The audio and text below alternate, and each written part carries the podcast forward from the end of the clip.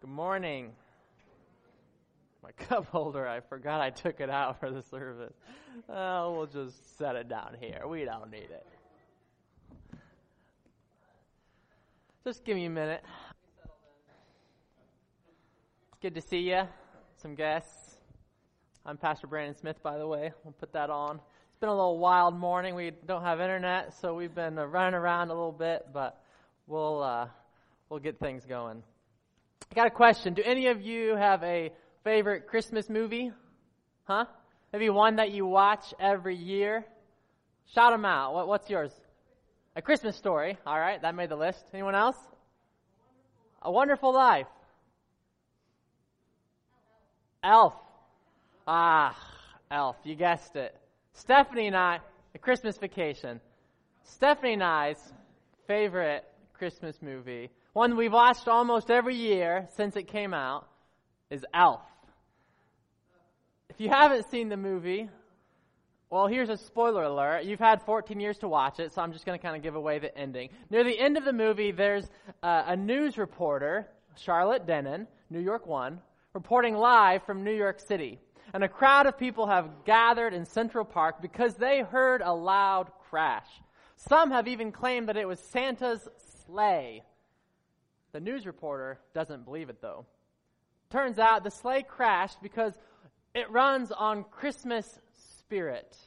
And there wasn't enough of it to keep the sleigh flying. There wasn't enough Christmas spirit because so many people could not recognize Santa for who he is.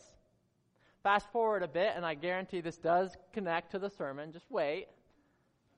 Fast forward, and Buddy the Elf's girlfriend is leading the crowd in a moving rendition of Santa Claus is Coming to Town, and the Christmas spirit is rising and rising and rising, and before you know it, Santa's sleigh flies right over their heads.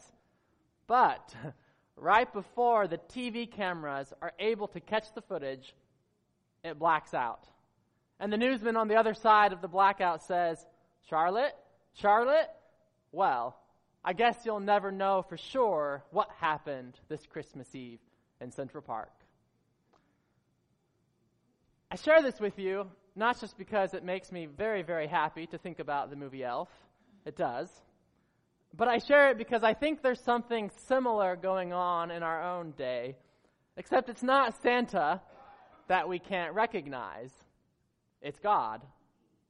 To be more specific, we cannot recognize God's activity in the world. I mean the actual world in which we work and play and love and fight. We find it very difficult, don't we, to recognize God's activity in the world. It's not that there aren't plenty of signs like Santa's sleigh in Central Park. There are signs. And it's not that God is twiddling his thumbs in the sky, daydreaming the time away. God's not. It's not that God's kingdom is purely a future reality. No. Rather, at the time of Jesus' death and resurrection, God's kingdom is ushered in, and God rules now the world through word and spirit. And we are invited every day to live in this kingdom. If that's true, if God's active, maybe even hyperactive, why is it that it's so hard for us, even for us Christians, to recognize God's activity in the world today.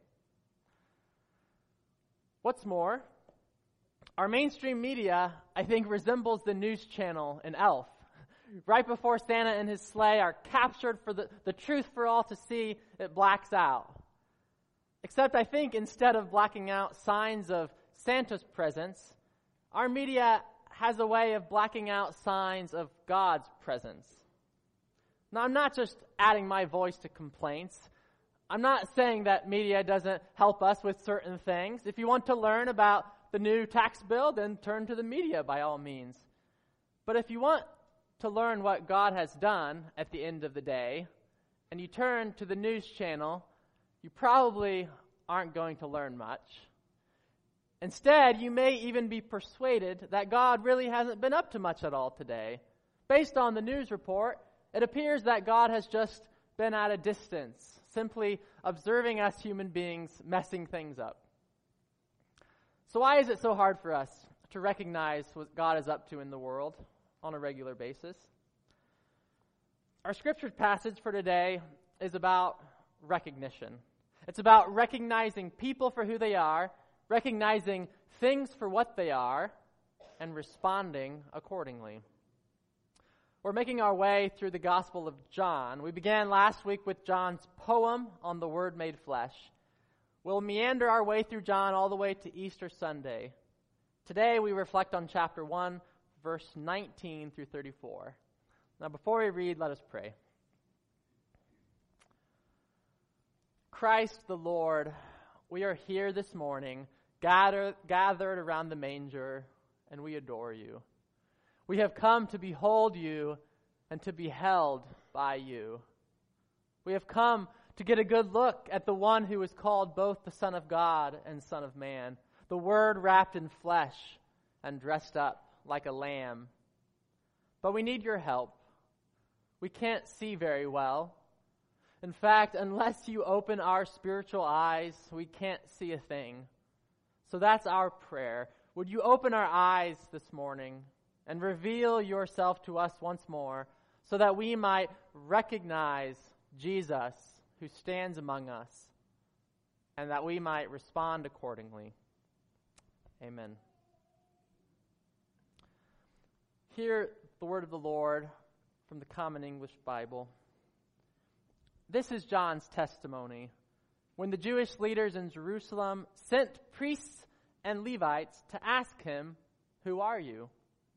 John confessed. He didn't deny, but confessed, I'm not the Christ. They asked him, Then who are you? Are you Elijah? John said, I'm not. Are you the prophet? John answered, No. They asked, Who are you? We need to give an answer to those who sent us. What do you say about yourself? John replied, I am a voice crying out in the wilderness, Make the Lord's path straight. Just as the prophet Isaiah said. Those sent by the Pharisees asked, Why do you baptize if you aren't the Christ, nor Elijah, nor the prophet? John answered, I baptize with water. Someone greater stands among you whom you don't recognize. He comes after me, but I'm not worthy to untie his sandal straps. This encounter took place across the Jordan in Bethany, where John was baptizing. Now, the next day, John saw Jesus coming toward him and said, Look, the Lamb of God who takes away the sin of the world. This is the one about whom I said, He who comes after me is really greater than me because he existed before me.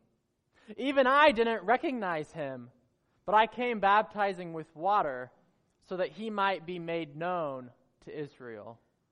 John testified, I saw, I saw the Spirit coming down from heaven like a dove, and it rested on him. Even I didn't recognize him, but the one who sent me to baptize with water said to me, The one on whom you see the Spirit coming down and resting is the one who baptizes with the Holy Spirit.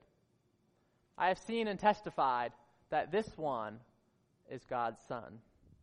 This is the word of the Lord.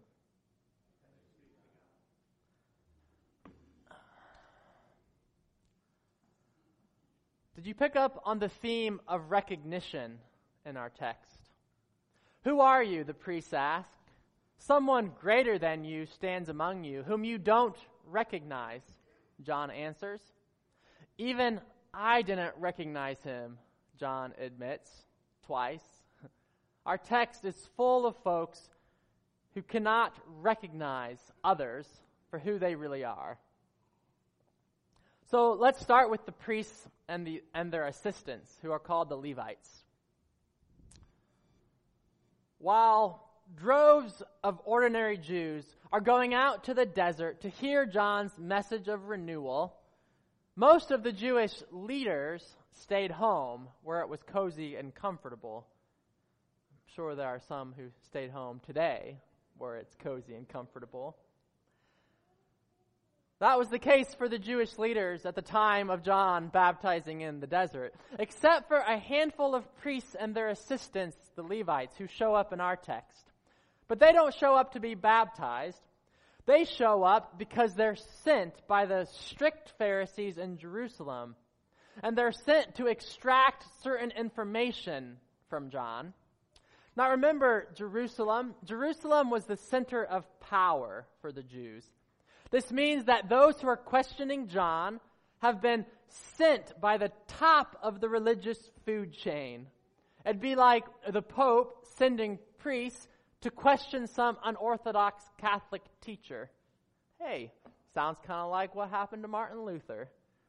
I had to give one last Reformation uh, note at, at the end of 2017 for the 500 year anniversary. So the priests begin the conversation, the ones who were sent by the top of the religious food chain. They begin the conversation by asking John, Who are you? Now, this question, in and of itself, is revealing, especially once we understand the context. Who are you? They ask. On the surface, the question simply reveals that they don't recognize John for who he is. But on a deeper level, the question reveals the extent of their spiritual blindness. Who are you, they ask? It's an odd question coming from them. They should have known already. They should have known because John's father, Zechariah, was a priest. And they are priests some 30 years later. And something happened when John's father was a priest. That is not quickly forgotten. Do you recall the story of Zechariah? Do you recall what happened on that startling day when John's father, Zechariah, entered the most holy place of the temple? Surely these priests had heard the story. Surely it had been passed down from one generation to the next. Surely the tale had been told from time to time when they were on lunch break in the temple. If we had time to retell it, we could all see the absolutely ridiculous nature of the opening question from the priests and the Levites. Who are you, they ask. They should have known. If we had the time, we would realize just how great is their inability to see God's activity for what it is. Actually, I've got the time. Do you have the time? All right. Well, I'll take that as a yes. Listen to this story, would you? Consider the story that these priests surely would have heard 30 years before their conversation with the father, the, the, the son of, of Zechariah. It's the Day of Atonement. It's the holiest day of the year for Jews, both ancient and modern. Yom Kippur, they call it now. Back in Zechariah's day, it was the one day a year that a high priest, chosen at random, could enter the most holy place of the temple. This year, Zechariah is the lucky winner. He enters with fear and trembling, as they always do. Right before he enters, a rope is tied around one of his ankles. This was just a precaution, but they did it every year. The rope was in place just in case the Lord's glory struck him dead. The rope, you see, would enable others to pull out the poor priest without having to suffer the same fate themselves. So Zechariah enters, prepared for the sacred duty of offering sacrifice on behalf of the sin of Israel. Now, if Zechariah used Twitter, he could have tweeted a selfie of him with a picture about to enter the temple and this hashtag, Behold the scapegoat who takes away the sin of Israel. After several uh, preliminary actions, Zechariah finally pulls back the curtain and he walks through the veil separating the holy place from the most holy place. Can you picture this? And what happens next is indeed most holy. On that momentous, memorable day, the Lord's glory struck Zechariah, but the Lord's grace was there too. An angel appeared to him. Don't be afraid, Zechariah. Your prayers have been heard. Your wife Elizabeth will give birth to your son, and you must name him John. Zechariah wasn't so sure. They were very, very old. His doubts rendered him speechless, a condition that followed him for the next nine months. Meanwhile, a crowd of worshippers outside were waiting for Zechariah, wondering what was taking so long. Was it time for the rope? Finally, he comes out to the relief of an anxious congregation, but he's unable to speak. That's when everyone realizes that he has seen a vision, but they couldn't be told what it was about. Then, a few months later, everyone realized something else. It was a small bump on the belly of his wife, a baby bump. Then the time came for the aged Elizabeth to have her child, and she gave birth to a boy, and she named him John. This is the same John in our scripture text for today. Now the neighbors were perplexed, saying, But none of his relatives have that name. But Zechariah, still speechless, confirmed the name by writing it out. His name is John. Now, at that moment, God enabled Zechariah to speak again, and he began praising God. And then, get this Luke 1, verse 65. All their neighbors, every last one of them, all their neighbors were filled with awe. And everyone throughout the Judean highlands talked about what had happened. All who heard about this considered it carefully. They said, What then will be of this child?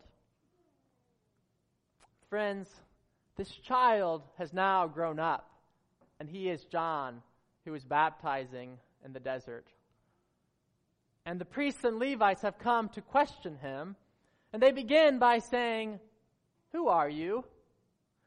Do you see now what a ridiculous question that is? Surely they had heard the story that spread throughout the Judean highlands. Surely they understood that he was the prophesied son of Zechariah. Nothing had happened in the temple for the past 30 years that was even close to as remarkable as what happened that glorious day of Zechariah and his vision. All the information was at the disposal of these priests. The knowledge of all of it should have been enough to persuade them. They should have recognized John for who he was. This is when our theme of recognition emerges. They should have recognized, you see, they should have had their eyes opened to the fact that John was a prophet. Not the prophet, but the one who would prepare the way for the Messiah, the hero of Israel. So, when they see John with their own eyes, a proper response would have been to follow all the others who were being baptized in the Jordan. Knowing what they knew, they should have ripped off their shirts and rolled up their slacks and taken a dip in the waters of renewal, anticipating with joy what might happen to Israel through the one called Jesus. That would have been an appropriate response as they beheld John the Baptist. Knowing what you know, what would be an appropriate response for you to the good news of the babe born in the manger? the priests fail to respond appropriately.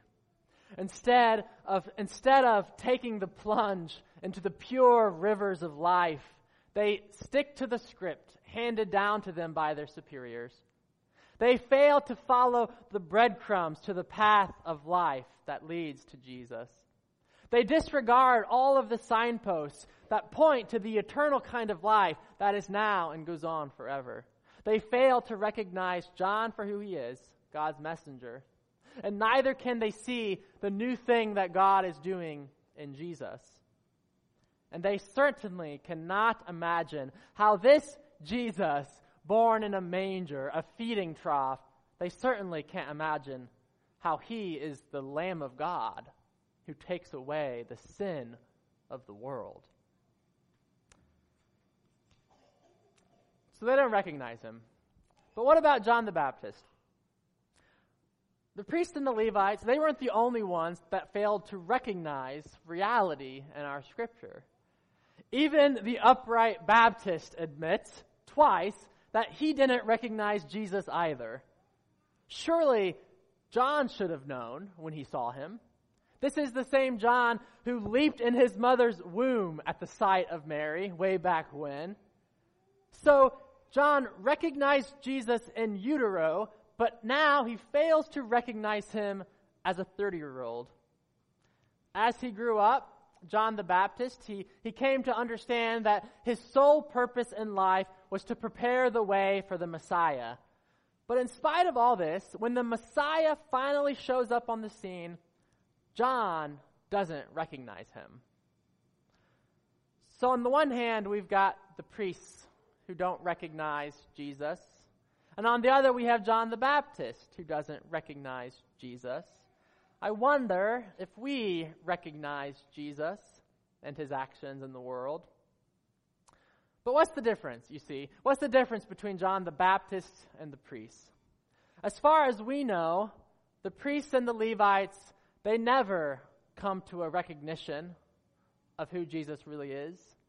As far as we know, they remain in the dark. And according to Jesus, as far as we know, their future is rather bleak. If you don't believe that I am, Jesus says in John 8, you will die in your sins. But the future is rather different for John the Baptist. Truly, his earthly fate does not end so well, if you know the story. But does anyone doubt that even now he is experiencing right now all the pleasures of God?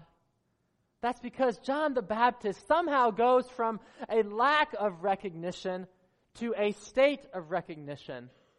Somehow he transitions from being blinded to who Jesus is to seeing Jesus as he truly is.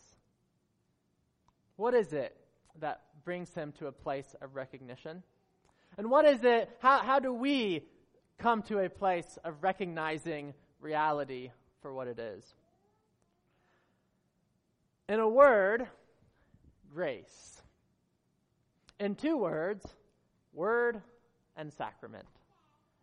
Grace because Jesus was unable, was un, sorry, grace because John was unable to recognize Jesus on his own. Even though he was a relatively good person, he admits he couldn't recognize Jesus on his own. But God was the one who opened his spiritual eyes that he might see God's activity in the world. And so it is with us. Holy Spirit of Jesus, open our spiritual eyes that we might see your life springing up around us. What means does God use to open John's eyes? Word and sacrament. John testified, I saw the Spirit coming down from heaven like a dove, and it rested on him. Even I didn't recognize him, but the one who sent me to baptize with water, he said to me, The one on whom you see the Spirit coming down and resting is the one who baptizes with the Holy Spirit. Friends, God opened John's eyes in the same way that he opens ours. He spoke to him a word, and he confirmed that word with a sign. Word and sacrament. This is the long held wisdom of the Reformed tradition. If you want to grow spiritually, if you want to be closer in your connection to the divine, if you want to grow in your capacity to recognize God's work in the real world, in the world where we work and play, in the world where we love and fight, if you want to see God in the world, then make use of what God has given word and sacrament. These are the ordinary means of grace. They're not sensational or extraordinary. Perhaps that's what we prefer. Sometimes God acts like this. But normally, God speaks His grace and works it into us through word and sacrament. This is the time honored tradition. It's tested and true. These are what opened John's eyes, and they will open ours too. If, if you approach them with even a mustard seed of faith, you might just behold the Word of God made flesh for us and our salvation. If you approach the table and the pulpit with just a mustard seed of faith, you may behold the Lamb of God who takes away the sin of the world. What is the sin of the world, anyways? Before we move on to taste and see this feast of the Lamb, consider with me for just a minute what it is that the Lamb takes away for you and I. What is the sin of the world that John, as John calls it? It's interesting that this is the only time this phrase appears in the entire Bible on the lips of John the Baptist here. So, what does it mean? John uses the word sin in the singular and not sins in the plural. That's interesting. We tend to think of our sins in terms of our moral failures. But John is not simply talking about individual sins here, like cheating on a spelling test in eighth grade by writing the answers on the desk and then covering it up with your arm and then erasing it with your spit after the end of the test. That's just one hypothetical example of the sort of individual sins we might commit. Of course, our individual sins are included in John's phrase, the sin of the world. But they are not the focus here. According to John, our moral failures are only a part of a much larger system. The entire system is broken as John sees it. The whole universe is fractured. The pillars of society are tottering. There is something deeper at work than our individual sins. It's as if some dark magic has cast its spell on the universe to use an analogy from Narnia. That's why I think John the Baptist comes up with the phrase, the sin of the world. He knows that sin is not just personal. Rather, it's been etched into the fabric of the universe ever since humanity moved east of Eden. There are cosmic dimensions to sin and evil, and they've been set loose in the world. So John comes up with a new term to describe it all. He calls it the sin of the world. Do you recognize sin for what it is? Friends, I think the problem today is not that there are a few people with severe moral faults. Neither do I think the problem today is that all of us have some minor flaws and then there are a few of the other type. I think the problem today in our actual lives in which we work and play and love and fight. The problem is that we are caught in a web of sin, corruption, and violence, along with the whole world, as it's been since Adam and Eve first got kicked out of Eden. From cancerous cells to societal ills to diseased souls, what's wrong with the world is that it fails to recognize God the well ordered world fails to pay its respect to the one who ordered it. We see this failure of recognition play out in the priests who question John the Baptist Who are you? We see it in John's poem The world didn't recognize the light, John says. And if we're honest, we see it in our own lives, don't we, from time to time? as we fail to recognize the extent of God's grace on any given day. This failure of recognition leads to ingratitude and it leads to whole scale resistance toward God and God's will for the world, God's goodwill toward men and women. But hear the good news. Once we get a handle on the reality of the sin of the world, we realize just how inadequate we are to correct these failures on our own. Once we recognize sin for what it is, we realize that it needs more than a little tinkering here and there. So we are freed from the illusion that we can control them, more or less, ourselves. There must be another way if we stand a chance. What's necessary for our cure is something far more potent than our willpower. Do you want to be well? Do you want to get a hold of the medicine that cures? Do you want to know the remedy of the sin of the world? Then look to where John the Baptist points and recognize it for what it is. The next day, John saw Jesus coming toward him and said, Look, the Lamb of God who takes away the sin of the world. The broken system, the fractured universe, the dark magic that has cast its spell over us all. Look, the Lamb of God who takes away the sin of the world. The cancerous cells, the societal ills, the damned souls, Behold the Lamb of God who takes away the sin of the world.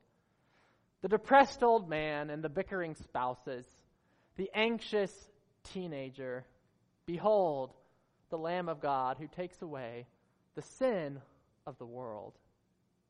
Friends, we must discover our remedy in Jesus the Lamb. He is called the Lamb because he comes to us in gentleness he comes to us as vulnerable as a newborn baby. Look at those precious twins, will ya? he comes to us gently. He comes to us vulnerably. He comes to us in a way that slips past our defense mechanisms. The eternal Word becomes flesh and woos us over with His love. But he also is called the Lamb for another reason. Because he comes with power as the atoning sacrifice for the sin of the world.